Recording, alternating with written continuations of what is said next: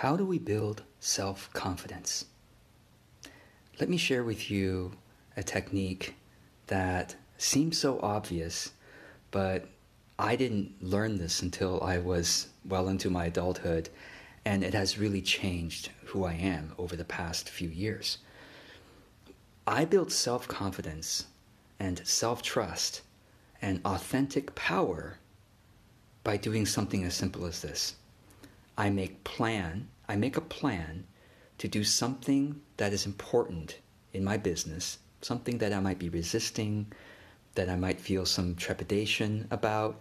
I make a plan with myself to do that important project, and then I show up for that appointment.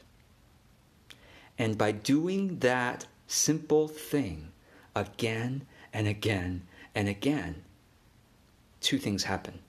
One is that I build self I build I start to trust and and be able to rely on myself more and more.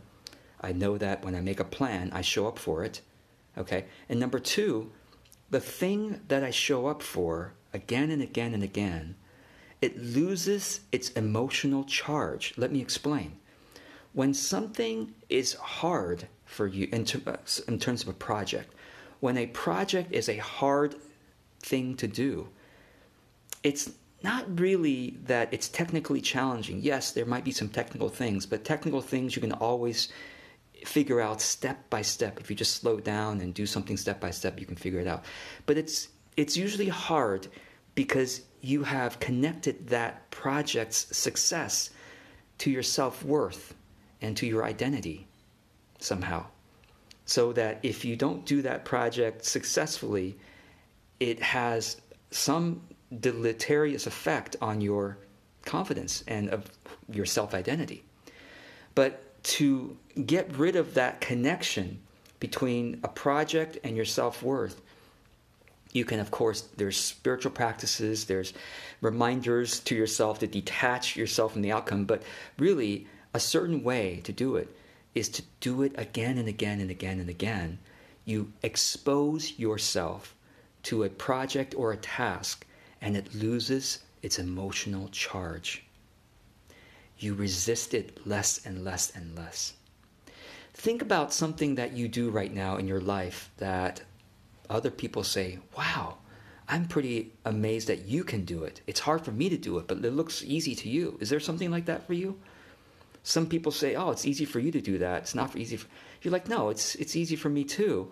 And it's because you've done it again and again and again and again. So it's no longer a big deal for you. Well, when you make a plan to show up for that thing and you show up for it, you boost your self confidence and self trust, and you start to remove the emotional charge from that project. So, let me give you, uh, well, let me, let me first explain what happens when you don't show up for that thing, right? A common reaction is you just ignore the fact that you didn't show up. Let me ask you to do a thought exercise. Imagine that you had such an important client, someone you respect so much who is a client of yours. You make an appointment to, with them and you don't show up for the appointment. Would you do that? Of course you wouldn't. It's such an important client. Now, secondly, if you uh, don't show up for uh, for that client, and you have a sincere reason. It doesn't. It's a very rare situation, and you apologize profusely, and you give a good reason, and you say, "I will make it up to you, and I and I won't do it again." Or this is a very rare situation.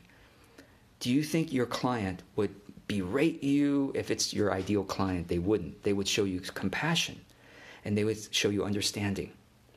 So, guess what? You know who your most important client in your business is? Yourself, right? Yourself. You are the most important client in your business. Who else? To be able to show up for anybody else, you have to first show up for yourself. You have to prioritize your self care.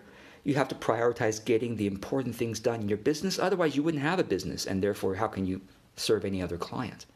So you are your most important client. So when you make an appointment with yourself, of course, You should show up for it. You should have prepared for it emotionally and logistically, and you show up for it just like you would with an important client. And if in the rare case you can't show up for your own appointment with yourself because of a, of a, a rare situation, you show yourself compassion as well. Now, you might say, George, what if I often don't show up for the, my own plans? Then what you're, do, what you're doing is you are trying to practice a skill where you're at zero right now with a skill, which is showing up for your own schedule.